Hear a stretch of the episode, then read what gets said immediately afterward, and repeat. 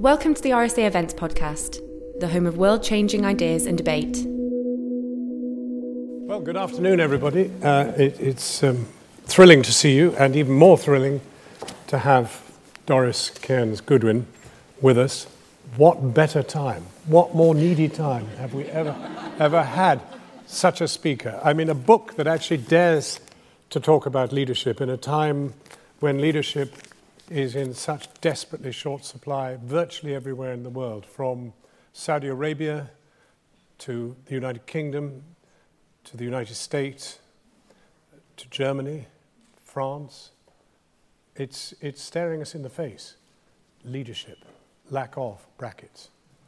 Well, um, I'm really honored to be here today, not least because this is also um, the first special session that the RSA has had, and it is designed to celebrate and mark the opening of the new coffee house um, which is down, if you haven't been down there, it's sensational.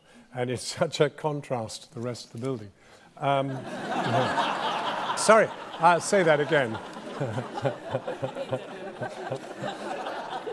no, I mean, that's meant in a. Uh, well, you can take it as you like. Um, but but it, it is interesting to reflect that uh, in, in the early days of the coffee house, uh, in, in the age of enlightenment, uh, the coffee house was absolutely structural. And the, the, the, desire here is actually to make it as structural as it was in those days. And given that people now long for person to person contact rather than constantly being online, it's possibly got a very good chance. Anyway, I mean, really, Doris needs no introduction. Her seven books speak for themselves. I have to confess that Lincoln Team of Rivals was the book I took on my desert island. Um, and uh, it, one of the most absolutely inspiring books I've ever read. I was inspired by the way the writer wrote it and inspired by the man about whom she wrote. And her book on leadership is equally inspiring and is drawn, Doris, from um, these four great presidents wonderful Abraham Lincoln, uh, both Roosevelts and Lyndon Johnson. Are they the only great leaders? No, they were the ones I knew the best. I mean, I've spent nearly five decades living with them, waking up with them in the morning, thinking about them when I go to bed at night. It probably seems an odd profession to spend days and nights with dead presidents, but I, I wouldn't change it. My, my only fear has always been that in the afterlife there'll be a panel of all these guys that I've studied, and every single one will tell me everything I missed about them. And of course, the first person to scream will be Lyndon Johnson. How come that damn book on the Roosevelts was twice as long as the book he wrote about me? But I figured if I was going to venture into this new field in a certain sense, even though I'd touched on leadership in the books before, I wanted to look exclusively at leadership that I might as well start with the people that I knew the best. Mm. And LBJ isn't complicated to include in these great leaders, but what he did on civil rights and domestic, and we can talk about that, allows him to be there despite the terrible stain of the war in Vietnam. I was very young when he was president, not very young, but I was young enough. Um, and, and it seemed to me that he went through a transmogrification from a sort of typical tough Texan, um, you know, so- southern uh, individual to somebody who had the enlightenment that had been around but in other quarters. Yeah, there's no question that, I mean, he had been a purpose, purposeful politician in the sense that he wanted to accumulate power most of his life. And he became the most um, extraordinary, powerful majority leader in the history of the Senate. But when he was in his 40s, he had a massive heart attack. And he then asked himself, What if I died now? What would I be remembered for? And even though he'd been a young New Dealer and had brought rural electrification to Texas and had been progressive, he had turned conservative when he wanted to win the statewide election in Texas. But then when that heart attack came, he just decided, okay, this is it. I'm going to see what I can do. So he introduces a civil rights bill into the U.S. Senate. And then when Kennedy dies, he made civil rights his first priority. Hmm. So if it hadn't been for the war, which is a crazy thing to say, if it hadn't been, he would definitely be up there He's already coming up in presidential historians polls, but he would be definitely up there because what he did Medicare, Medicaid, aid to education, immigration reform, PBS, NPR, um, Head Start, um, voting rights, civil rights, fair housing. It's extraordinary that legislation he got through in 18 months. And that was his purpose, but then he obviously got into an epic failure of leadership in the war in Vietnam. But therefore, you're describing a man who was made a leader by an event in his life rather than born a leader. I think that's right. I mean, one of the questions that I wanted to ask, these questions that I brought to this book are the kind, when I was in graduate school, we used to sit around at night thinking about where does ambition come from? Are you born a leader or are you made a leader? Is it the man that makes the times or the times make? It might sound pretty nerdy, but we'd be having drinks as we were talking about all this. And in his case, or most of the cases, Teddy Roosevelt wrote an article in which he said there's two kinds of success in the world. One is when you have a talent that somebody, no matter how hard they try, can't emulate, like a Keats writing a poem or Shakespeare writing a play. But most success, he said, are people develop qualities they already have to an extraordinary degree through hard, sustained work. And that's really true. I mean, Lincoln, I think, was born with a gift for language. Teddy had a photographic memory, which is inborn. FDR was lucky to have that optimistic temperament, which was inborn. And Johnson had unbounded energy. But in general, it was through hard work at every step along the way that he made himself. And then he had the chance. If JFK hadn't been killed, he probably never would have been elected president in his own right. But you sense with Lincoln, for example, that events m- made him recognize he had to lead. Right. Yeah, I mean, Lincoln's such an interesting case. I mean, from the time he was young, he did have some desire to do something special. Even the first time he ran for office, he was 23 years old, and he writes a handbill. You had to write to tell your constituents, hopeful constituents, why you would want to be in the state legislature. And he said, even then, every man has his peculiar ambition. Mine is to be esteemed of by my fellow man and to be worthy of their esteem. And then he says, How far I shall achieve my ambition is yet to be determined. I have no popular relations to recommend me. I haven't lived here very long. He'd moved into the town six months before, was working in a general store. And he said, But if I fail, and I probably will, um, he, I promise you I'll come back five or six times before it's too humiliating, and then I'll finally never run again. I mean, he had that perseverance even then, but more importantly, he had that desire for the ambition to be longer than the self most of the other guys go in just for the desire, it's fun, and then they become ambitious for something larger. I interviewed President Obama for an exit interview before he left office, and we were talking about Lincoln's peculiar ambition. And I said, how, how does that apply to you? And he said, Well, I would have to admit that when I was young, my ambition wasn't that exalted. I just maybe wanted to make my mark to impress my absent father or a mixed race kid to show the kids in the neighborhood I could be it. It was only later that it got attached to something larger. So that's where Lincoln is different from these other three. Well, and then what, what about Franklin Roosevelt and, and his disability? I mean, was that, was that what made him struggle and struggle for leadership? Without a question. I mean, Franklin Roosevelt, when he runs for office the first time, he's a little later than the others. The others are 23 years old when they first make their public mark. He's 28 and he's working in a Wall Street conservative law firm. He's not been a particularly good student at Harvard or Groton or Columbia Law School. He's not even that energetic, it seems, at the law firm. But then they come to him and they say, Would you like to run for a safe Democratic seat in Dutchess County, where he came from? And the reason they didn't see the makings of a leader in him, but they knew his mother would support the campaign because she was wealthy, and they knew his name was Roosevelt, and Teddy Roosevelt was still long dead, but so popular, they figured some Republicans who were old might think that Roosevelt Franklin was Teddy, and they'd vote for him as well as the Democrat. But the interesting thing is he said yes right away. And when he got out on the campaign trail, it was his natural environment. Even though he'd come from this really insulated background, when he started talking to people, he would ask them questions. They said he wasn't such a great speaker at first, that he would pause between sentences, and they were afraid he would never go on. And then after a while, he was talking so long, they were afraid he'd never go off. But so he was a good, po- he wins, and then he stays in and he becomes a good politician. But then what happens is when he gets polio, and is paralyzed from the waist down, it is a transformative experience because it made him connect to other people to whom fate had dealt an unkind hand so that he could deal with the poor and the underprivileged in a much more empathetic, emotional way than he would have before. Then when he was at Warm Springs and he set up the rehabilitation clinic, it was amazing. He became, that was his real leadership. He built the whole place. All the fellow polio patients come.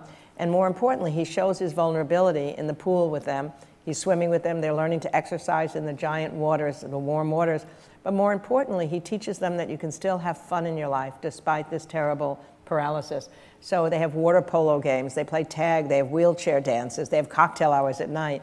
And they said, I read the oral histories, that he made them feel that they could, they could live a life again. So obviously, when he gets to the depression and the people are paralyzed from the depression, he gives them that optimism that we'll get through this together. I've done this before and we'll do it together. It's, it was an extraordinary change, I think, in him. Each of these people, as you talk about them, and we'll come to Franklin in just a second, um, spark immediate questions about present leaders, which we'll come to in just a, a sec. But first, um, what therefore makes Franklin a leader? Well, I think the main thing that Franklin Roosevelt was able to do was to communicate with the people. He had this belief that if you tell the people what's happening and what the government is trying to do, they will generally choose the right course. And he's, he came to power at the time of the radio, and it was the perfect medium for him. It's interesting. I mean, Lincoln was there at the time when the speeches would be printed in full in the newspapers, so that it was great that he had a gift for language because people would read them. They would read them aloud in country homes and city homes. Teddy Roosevelt comes in when the national newspapers have just come in, and all these little sayings that he has. He could be a good tweeter today. You know, speak softly and carry a big stick. Don't hit until you have to, and then hit hard. He even gave Maxwell House the slogan, good to the very last drop. But then Franklin comes along with the radio, and what he was able to do was to project an intimate voice to the people so the people felt he was talking directly to them. Um, he would start off, my friends, and then he would patiently explain policies. If you look at these fireside chats, they're not just fluffy things, they're telling you why the banks have been closed, why it's safe to put your money back in once they open again. And people then listen to him and they do as he says because he's persuaded them. The, the novelist Saul Bellow said you could walk down the street on a hot Chicago night and not miss a word of what he was saying. You could see everybody looking at their radio and hear his voice coming out, and you could keep walking because eight out of 10 people would be listening to his fireside chats. And then there's a story of a construction worker coming home one night, and the partner said, Where are you going? He said, Well, my president, he's coming to speak to me in my living room. It's only right I be there to greet him when he comes. so it was that tone. When he died, actually, people all around gathered and said, We've lost our friend. Incredibly, one person died, and all millions of people feel lonely. And obviously, he did it again in World War II, those great fireside chats. There's one he gives a map speech in February of 42 when America's losing in the Far East and nothing's gone well. And he tells everybody to get a map in front of them so they can follow the, the war. They have to understand we thought, the isolationists thought because we had the oceans, we were safe. So that's why they were so against our doing anything with Europe. And then finally, he explains the whole thing, and after that, support went up. So mm. it was that ability to talk directly and simply. Whenever there was a five letter word, he'd make it a three letter word. If it was mm. a hmm. 10 letter word, he'd make it five letters. He talked to the shop girl and the construction worker, and he knew how to speak to them. So finally, Teddy. Well, Teddy Roosevelt, when he first goes into politics, he admitted that it wasn't for doing something great, it was just for the adventure. He's 23 years old. He runs in the silk stocking area. And when he first gets in, he's kind of full of himself, which might remind us of some, some of our current politicians. He had what he said a swelled head, and he started yelling at the Democratic opponents. He would blisterly get after them and, you know, and pound his desk and say horrible things about them. And he made headlines all through New York State. But then he realized this is the thing the key is humility to be able to acknowledge your limitations and learn from them he realized he wasn't getting anything done in the legislature because the Democrats were so mad at him. Even his fellow Republicans thought he was being too much of a show off. So he softened his rhetoric. And he also then began to develop more empathy. I think empathy is one of the most important qualities in a leader. I think Lincoln was born with it. And some, to some extent, um, LBJ saw it because of the poverty in which he lived. But the other two had to develop it. And he went to these tenements, Teddy did, and he saw the way people were living. He saw child labor. And he began to feel, as he said, maybe conscious at first, but then it becomes unconscious, a fellow feeling for other people, and he wanted to make their lives better. But then the big thing that happens to him, as you're suggesting, they all go through these crucibles, and he's in the state legislature, and his wife, who's only 22, is about to give birth to a child. His mother, who's only 49, comes to New York City to help take care of her while he's in Albany. He gets a telegram saying, um, Your child is born, cigars are all all passed around. Then he gets a telegram uh, an hour later saying, You have to come home at once. Your wife is dying and your mother is dying too. His mother had contracted typhoid fever just while in New York, And he got home in time for her to die. 12 hours later, his wife died in childbirth.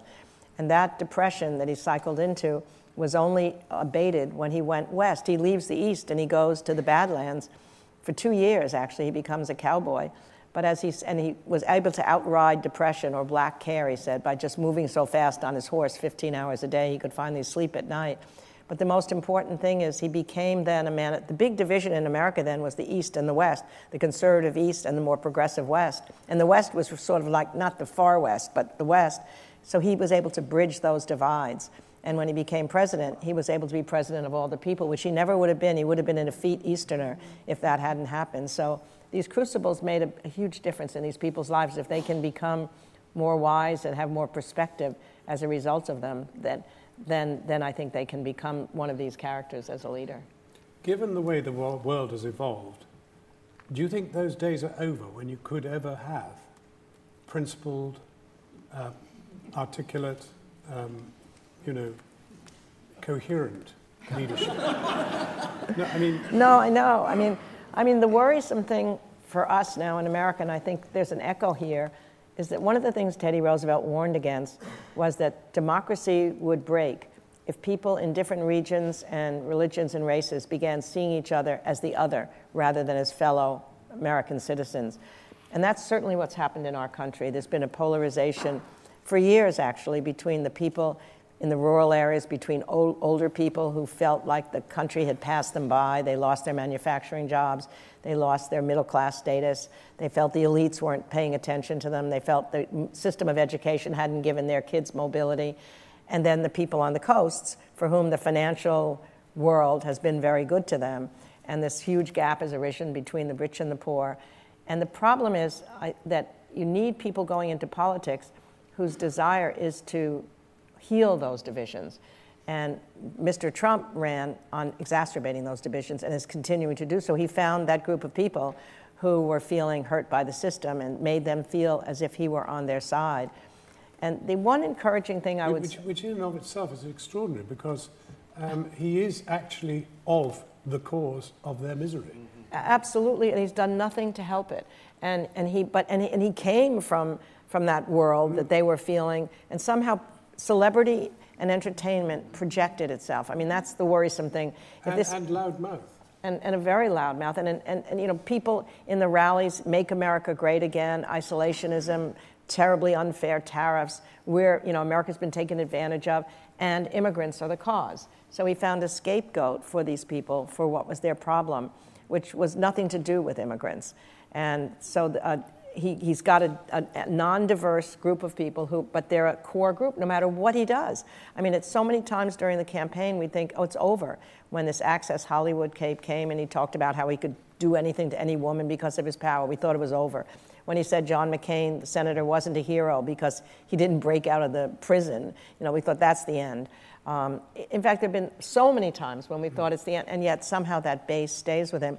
But I think to your larger question, the one encouraging thing about the midterms was that my worry has been in these last years that the best people are not entering public life. And maybe that's why we have a dearth of mm. leadership. They know, you know, their private lives are going to be exposed by the media. They know they're going to have to spend huge amounts of their time raising money. And they spend like four hours out of every day, they say, raising money, which means they've got to appeal to a small group of people who often are the wealthy people. And it hasn't been fun being in politics. I mean, Congress has gotten so little done. There's been so little bipartisanship for so long. Would you want to go into politics? Instead, these same people, as we were talking about, are going into the financial world or they're going in to, to make money.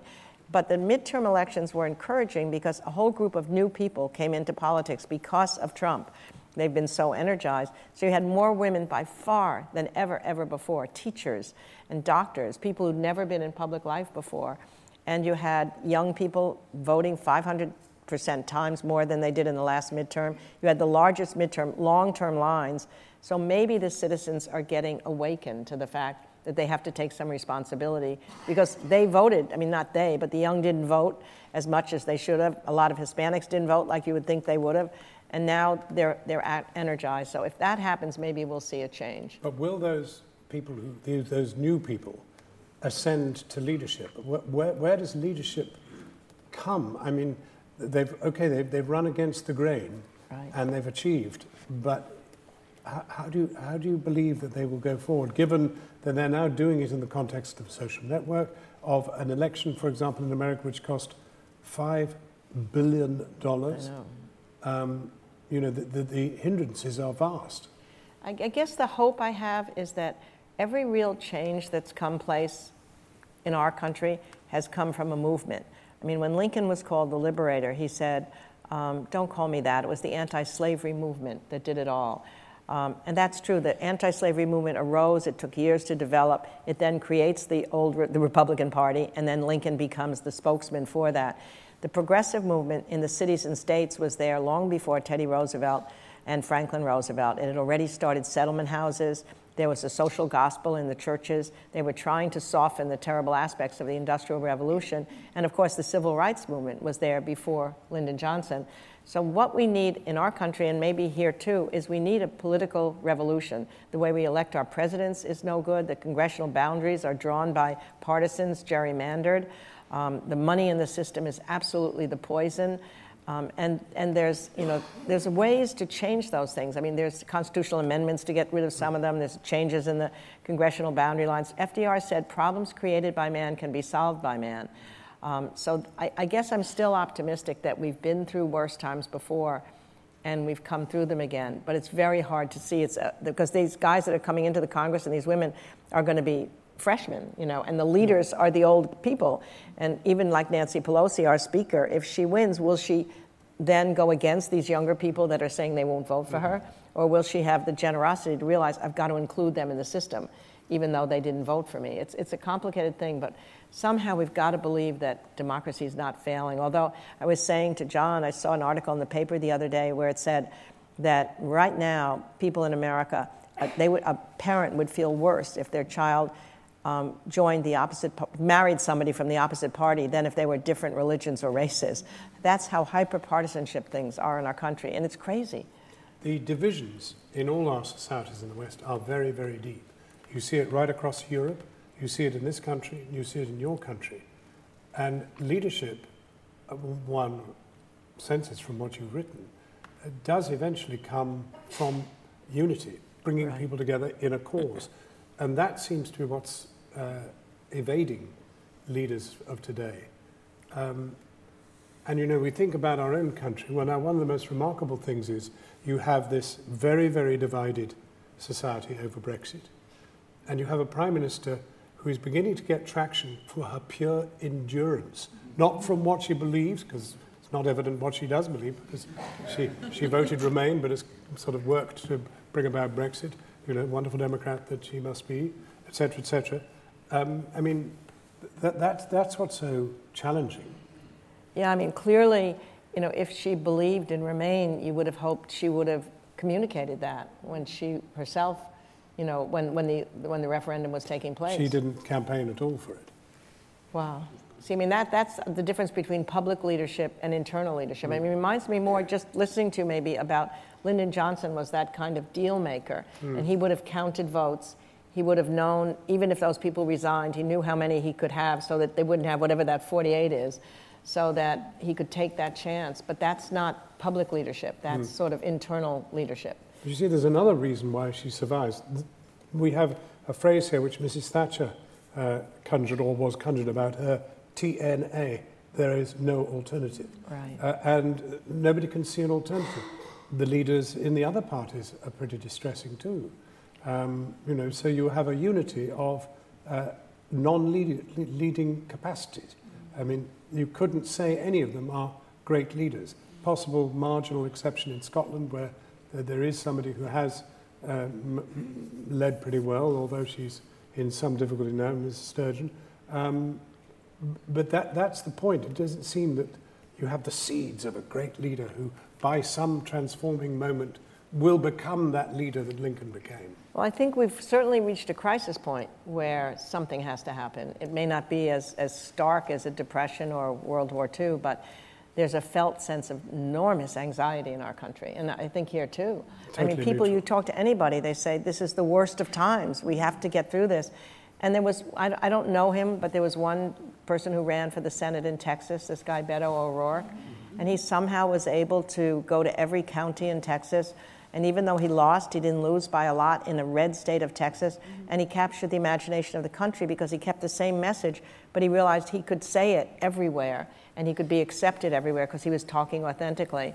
And so, and the guy who lost in Florida was a really interesting leader. The woman who lost in Georgia, they lost by a small amount. So I, am more optimistic. I guess I just have to be, you know, that somehow this is what this has taught me. I mean, I worry about these leaders today because they all just work so hard that they don't. I mean, think about Churchill. He took plenty of time to relax. you know, so did FDR. I mean, FDR had these cocktail parties every night when he was in World War II, where the rule was that you couldn't talk about the war. You could talk about books you'd read, you could talk about movies and gossip, but he knew that leaders had to find, and social media makes it really hard for any of us. Like they were pretty busy, my guys, and yet they all found time to, to think and to relax. And after a while, for FDR, this cocktail party mattered so much that he wanted the people who would be at the cocktail party to live in the White House to be ready for the cocktail party.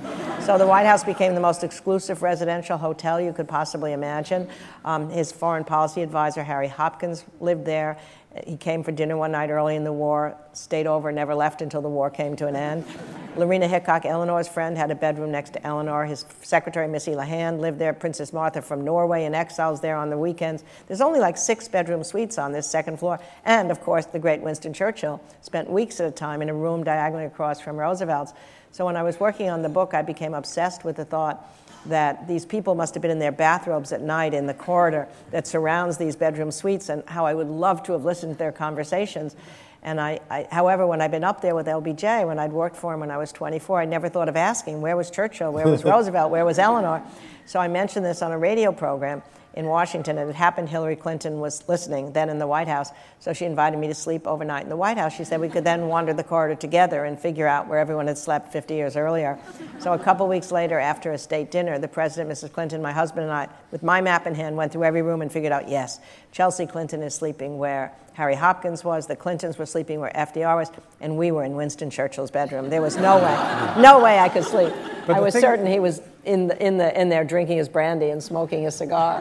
The thing about Churchill was he clearly was a great leader, but he was a, a leader honed in war. Right. Uh, and actually not a very good peacetime leader. In fact, useless. No, in fact, one of the really interesting questions that I try to deal with here is that um, it, you have to be the right person for the right time. That, for example, Buchanan, James Buchanan, was the leader before Lincoln. He had the crisis. The country was already beginning to split apart, but he made those divisions worse. In fact, he's considered on the president. He was considered on the presidential polls at the very bottom until the last poll, where Mr. Trump is now at the bottom.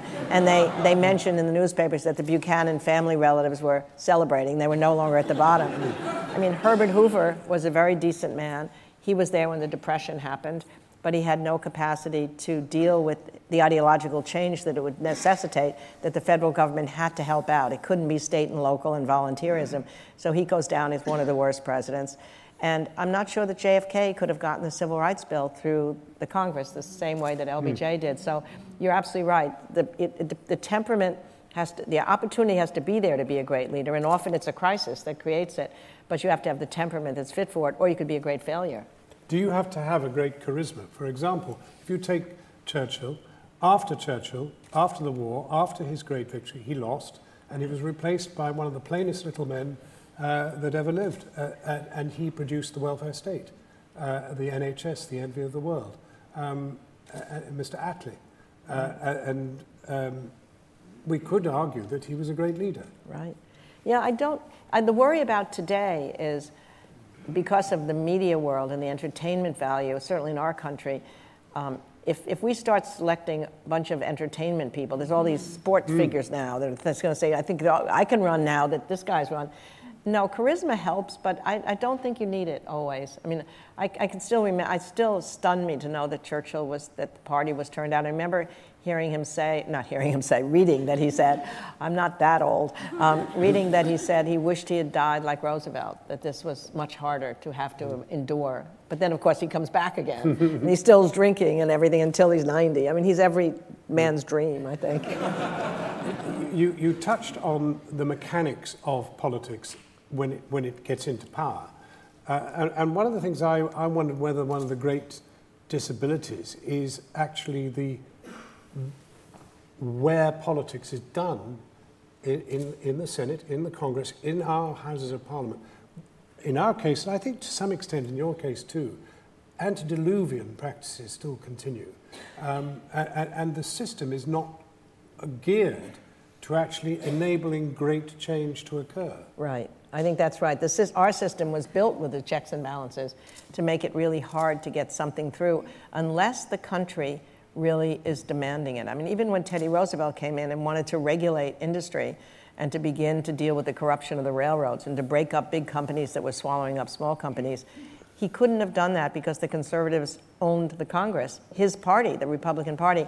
But he worked on a deal with the press, and the press were doing all these investigative, muckraking journalism, and the country got all exercised about what was wrong and then it pushed the people inside. You need the, it's always the people that have to push from the outside in. So that's why there's still hope for me that, that things are getting exercised on the people. And, and, and here too, right? There's been marches, there's, I mean, if you had only had another, what, if you had another referendum now, would it be anti-Brexit? Well, it would be close. It would be close, wow. I, I mean, it is said that it would be the other way, but uh, I think there's no evidence of a huge swing I, I think I'm right in saying that. There are many more expert people here than I am. But let, let me ask you just one, one other area. Now, before coming here, I thought, where do I encounter great leadership? And you do, you do. You, you find it in headmasters of schools, headmistresses yeah. of schools.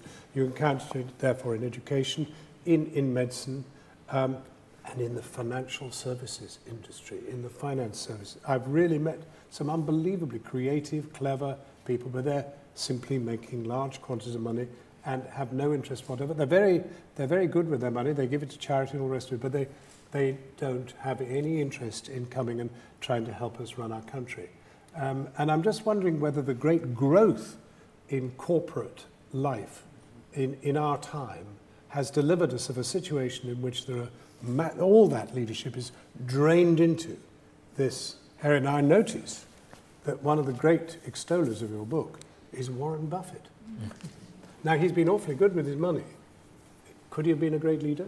It's a really good question. I mean, I do think you're right that most talented students now, I mean, we have a shrinking of liberal arts in the colleges. Um, so it's either going into technology and, and, and software or it's going into the financial. I mean, business schools and, and you know, these, these are taking away the best, the best people probably because they can see a huge financial reward. And then they can tell themselves that when I get there, I'll be able to help. But it's very mm. different to just give your money, you know, philanthropically, as opposed to being willing to be a public servant.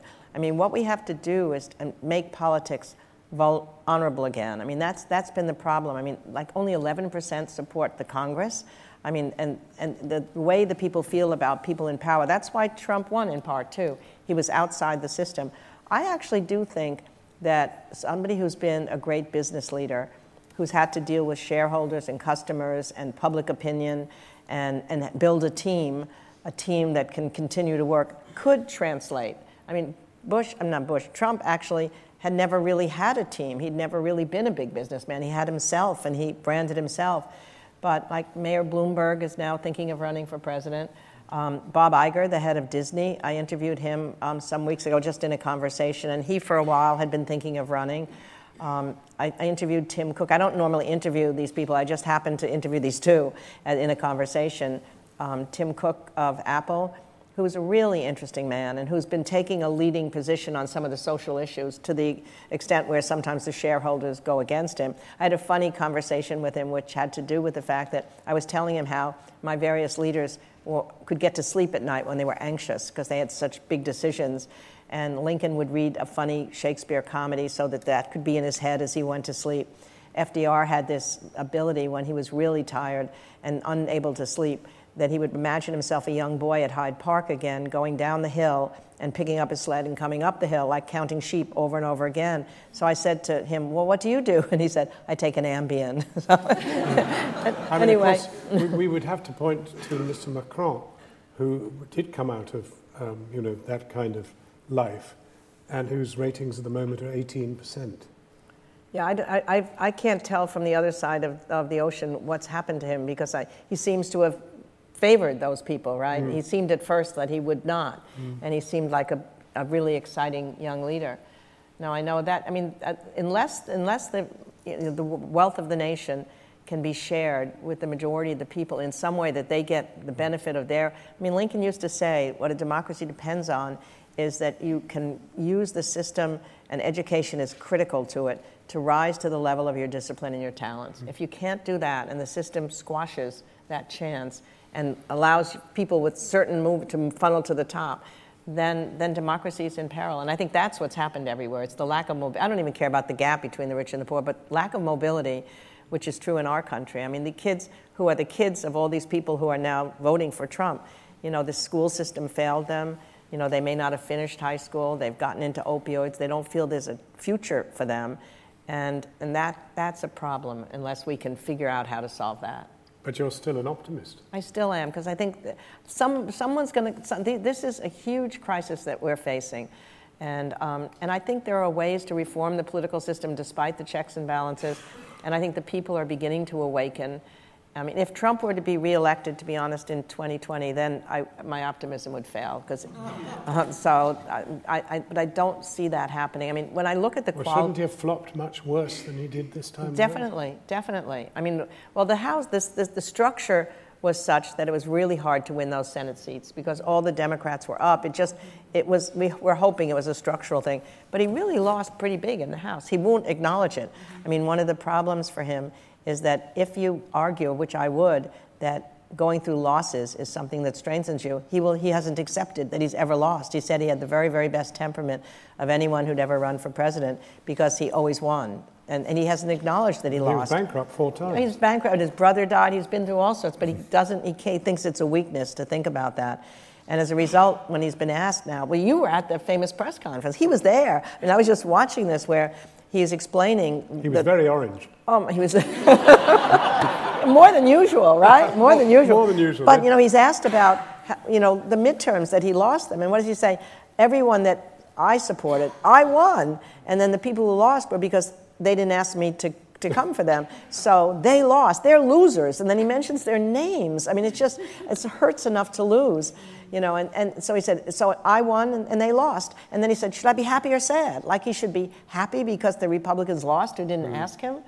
Um, it's just, I mean, he doesn't, the, the, qualities that these people have humility, acknowledging errors, empathy, um, ability to control emotions. to, I mean, Lincoln was great. He had a hot letter he wrote when he was mad at people, and he would put the letter aside, hoping he'd cool down psychologically and never send it. Um, and the, when he opened his papers in the 20th century, you see all these blistering letters to people, but never sent and never signed. Of course, when Trump gets angry in the middle of the night, it's right out there in, in a tweet. Um, so that any of those qualities that you look for in, in a leader, forget that he's president. Um, mm. They're not there. Well, uh, last question before we go to the audience. Um, uh, I was based in Washington from 82 to 87, Reagan. And when Reagan came in, we, we all sort of thought, you know, well, come on, he's a B star, B movie star, all the rest of it he delivered. I mean, Absolutely. was he a great leader or was he just jolly lucky to have awfully good people around him? Well, he chose the awfully good people around him. So, no, I, I must say, I may not have agreed ideologically with Reagan, but he not only created a, an aura of strength and optimism, and the economy then began to pick up, and the way he dealt with the Soviet Union seemed to be coming from a matter of strength. Um, but he created a generation of conservatives behind him. So that's a huge leadership capacity. Mm. I mean, Obama did not create, he, he, he came into the presidency with this extraordinary communication. Um, I, have gotten to know him very well. He's, in, in, contrast, he just seems like an extraordinary leader, obviously. There's a stability and a decency and, and, and, and, and a truth about him. Um, but the generation that came after him didn't come out in those elections. Mm and the young people now have to be fired up again. But Reagan did that. And no, I think Reagan, one of the most important things is to create a team of people who are stronger, perhaps they know more than you do, and you listen to them and you learn how to deal with them. You give them a sense of common mission. He did that. No, I, I look back now at Reagan and, and would, conclu- I mean, I'm not sure he belongs with these no. guys, but he certainly is raising again in the presidential historians' polls. Mm. I keep mentioning them, we, like we don't really know things half the time either. But Well, Doris, that's uh, really fantastic. Let's uh, open it up to the floor. I mean, anybody wants to ask a question? Well, I saw your hand first. Given your sense of optimism, do you think assault rifles will ever be banned um, in the next 10, 15 years? And why does Congress not do something? Is it the NRA with their money, but then you look at Michael Bloomberg and his money? Why do you think common sense doesn't prevail with regard to assault rifles? Well, the encouraging thing that I just saw was that in this last election, more money was contributed to the anti gun people than the gun people for the first time. Um, now, whether that will make a difference, you know, we keep thinking it's just the NRA's money, and they are threatening that anybody who goes against them, they can run a candidate against them and they can lose the election.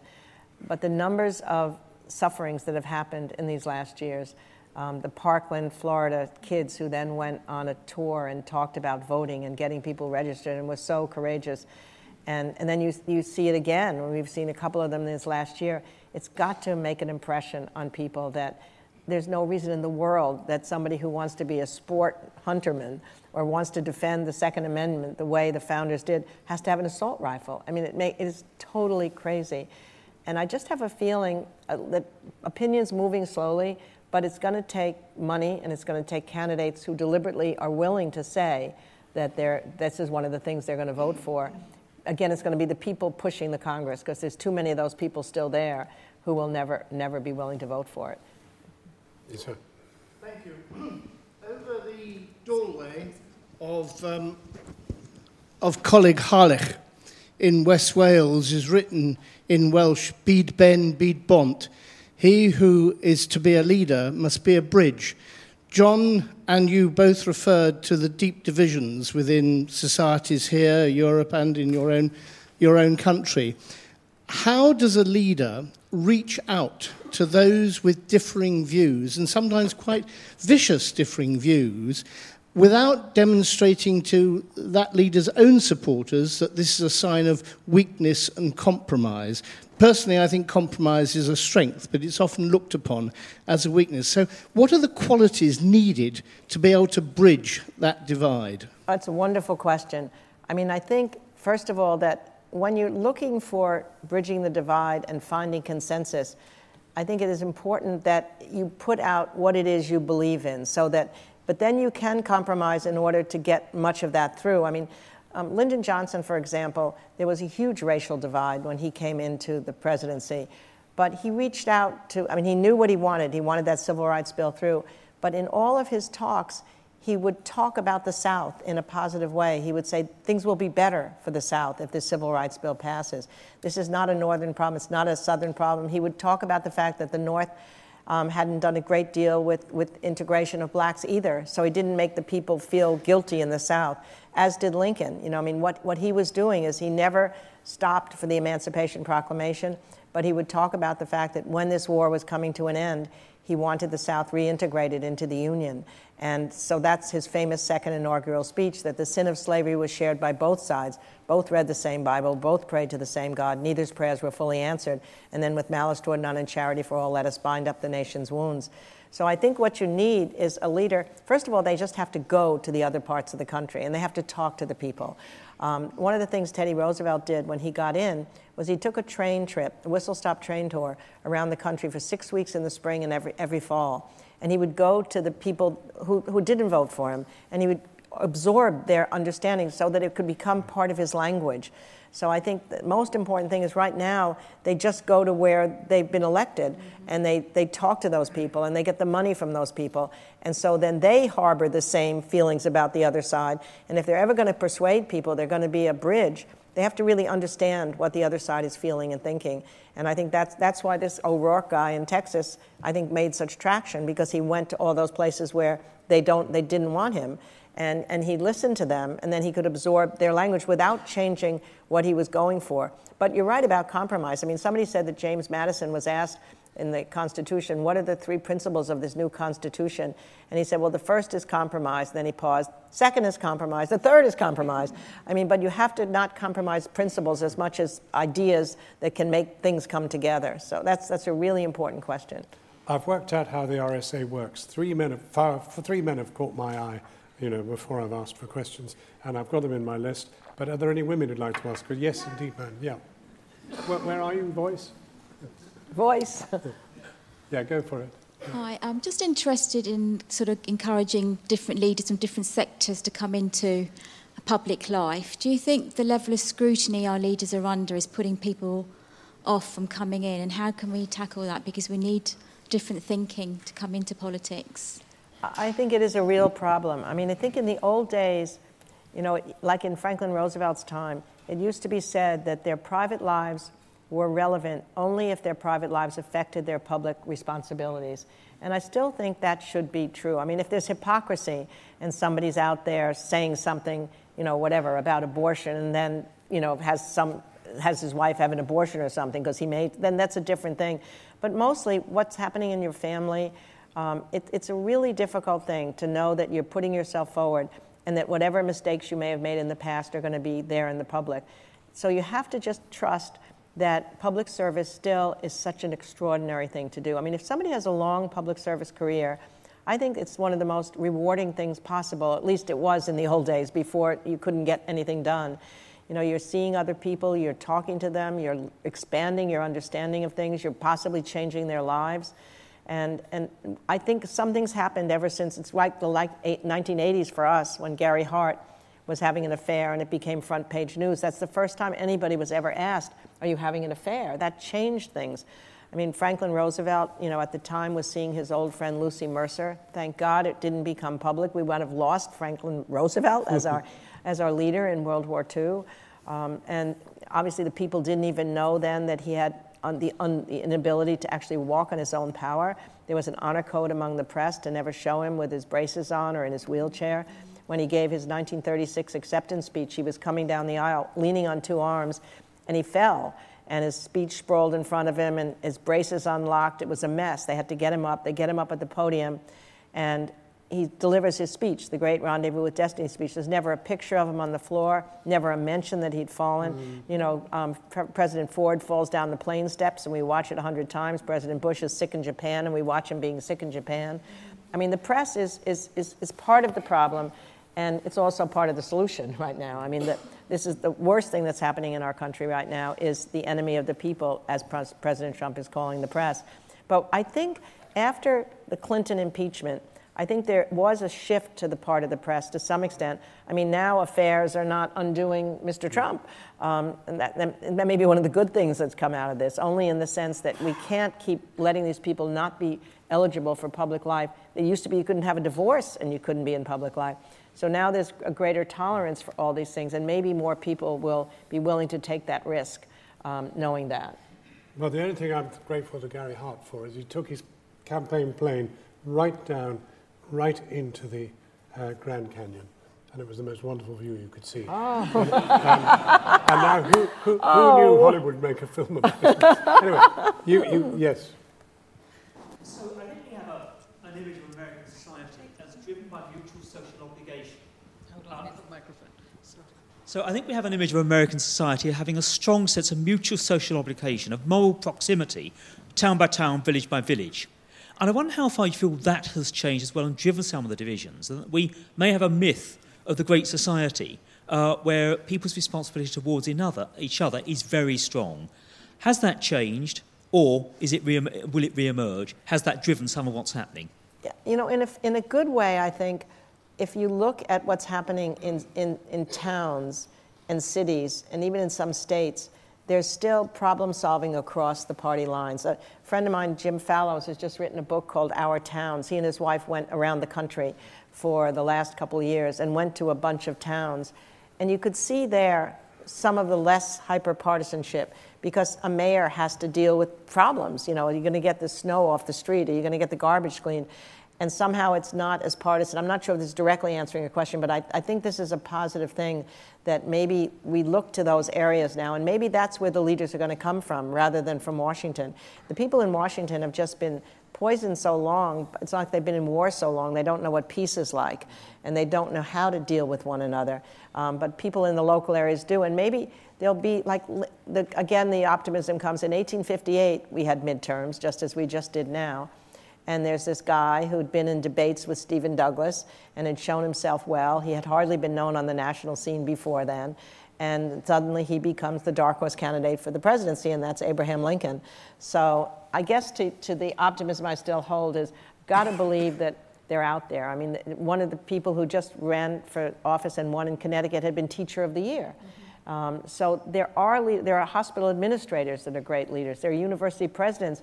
We just have to persuade them. And that goes back to this question of what do you have to give up if you go into public life? So sometimes it's money, and sometimes it's your reputation. And, and yet it's so necessary now that in the 19th century, almost all the people who were upward climbing wanted to go into public life. It was the way you could make your mark on the world. And the more people go in, maybe the others will have more courage to do it instead mm. of just feeling like it's an individual sacrifice. Uh, you, you were an early hand, and you're a woman, which is good. uh, thank you.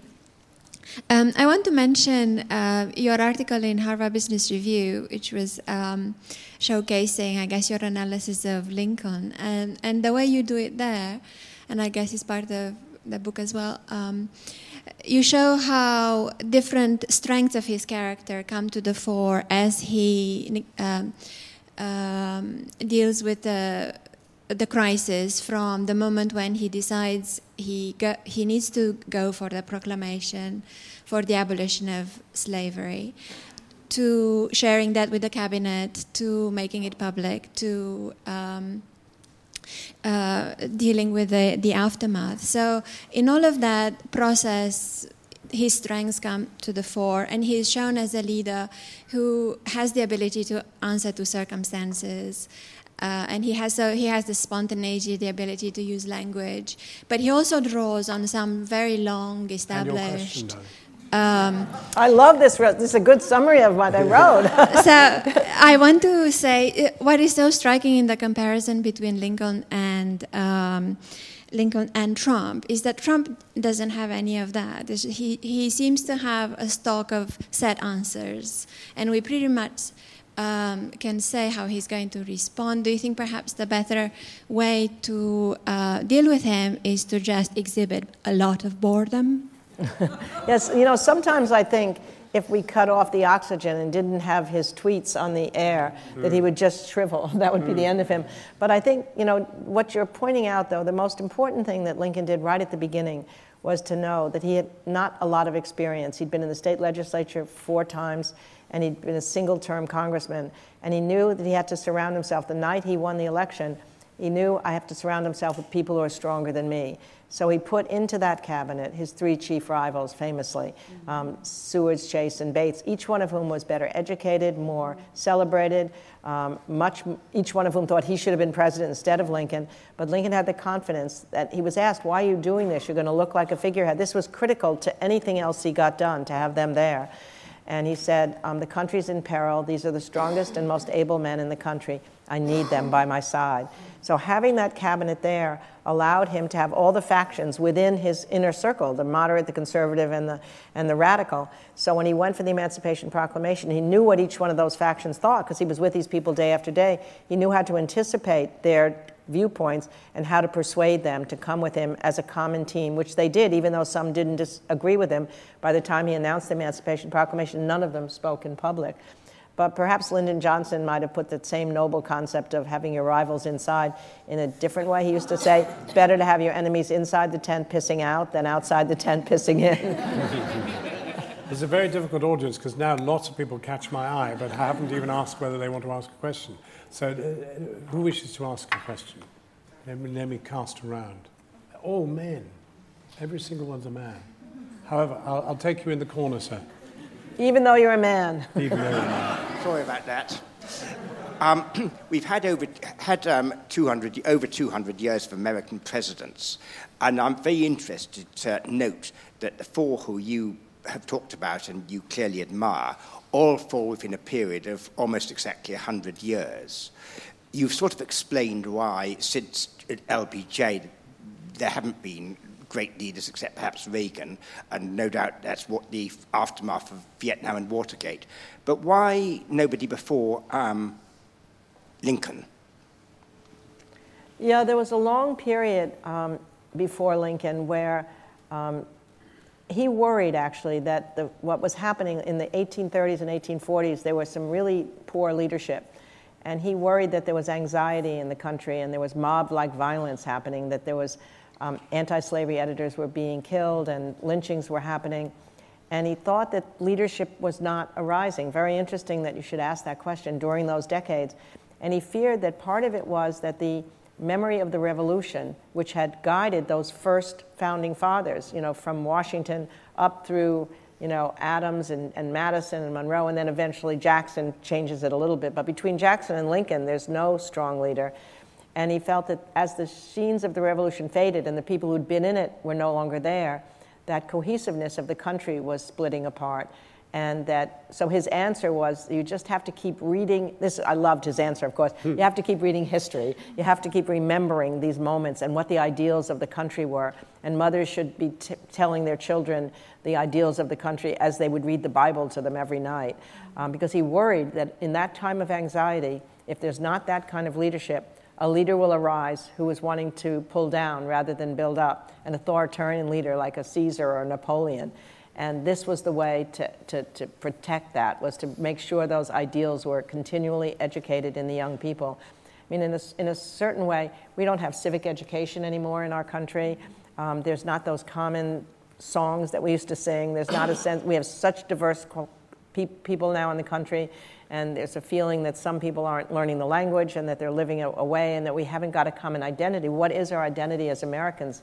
And again, that's what Trump has been playing on this nationalist identity, which is different from a patriotic identity. But I think it, it, it is a question, and maybe it's partly luck. I don't know the answer to it as to why leaders rise and there's big periods of time when they don't. Um, maybe in that period there were problems between you know, the 1820s and the 1830s and the 1850s, and in fact, the country was already split by slavery and things were badly were happening, but it didn't really come to that burning point until the 1850s. But if there'd been a leader there beforehand, maybe it could have been solved earlier. Um, and I don't know, Schlesinger, Arthur Schlesinger said that he had it in every 30 years.